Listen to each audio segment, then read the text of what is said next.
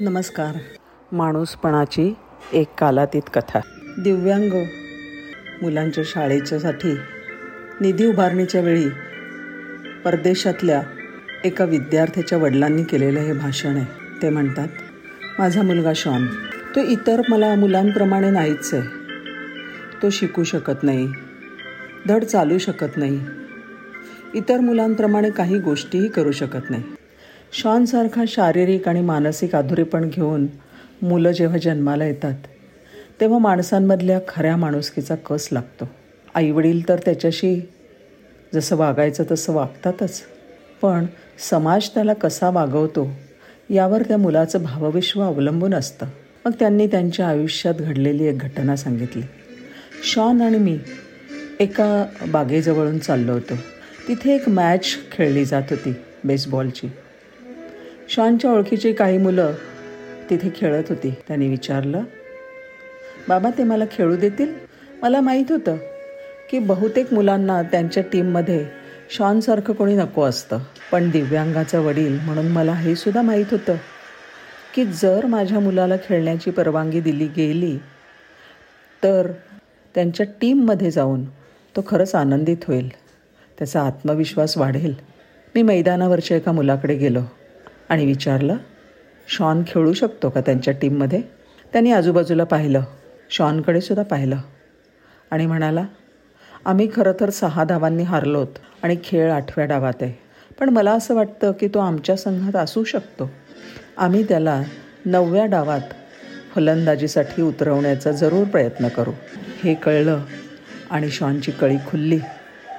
त्याने स्मितहास्य करत संघाचा टी शर्ट अंगात चढवला.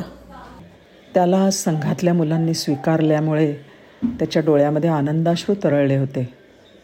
आणि हे अश्रू सगळ्या टीमनी पाहिले. आता शॉन खेळायला गेला. त्याने हातमोजे घातले आणि मैदानात उतरला. त्याने अजून खरं तर एकसुद्धा बॉल हिट केला नव्हता. पण तरीसुद्धा तो खेळाडू म्हणून मैदानावर आहे ह्याचमुळे त्याला खूप आनंद झाला होता. आता पुढच्या फलंदाजीला शॉन येणार होता. त्याला बॅट देण्यात आली. बॅट कशी व्यवस्थित पकडायची हे सुद्धा त्याला माहीत नव्हतं. पण आता जिंकणाऱ्या संघाने जिंकण्यासाठी खेळणं बाजूला ठेवलं होतं. शॉनच्या आयुष्यातल्या ह्या क्षणासाठी दुसरा संघ जिंकणं बाजूला ठेवतोय हे ओळखून बॉलरनी बॉल हळुवारपणे सरकावला. जेणेकरून शॉन बॅटने बॉल मारू शकेल. पहिला बॉल आला आणि शॉनचा तोल गेला. तो झुकला पण पडला नाही. बॉलर आता शॉनच्या अजून जवळ सरकला. आणि त्याने चेंडू थेट बॅटवर टाकला आणि बॉल थेट पिचवर आदळला. खरं तर शॉन आऊट होऊन खेळाचा शेवट झाला असता. पण त्याऐवजी पिचरनी बॉल पहिल्या बेसमॅनच्या डोक्यावर फेकून दिला. अगदी सर्व संघातल्या सहकाऱ्यांच्या आवाका आवाक्याबाहेर स्टँडवरचे प्रत्येक जण आणि दोन्ही संघ ओरडायला लागले. धाव धाव शॉन धाव धाव. त्याच्या आयुष्यात त्यांनी कधीही एवढी धाव घेतली नव्हती.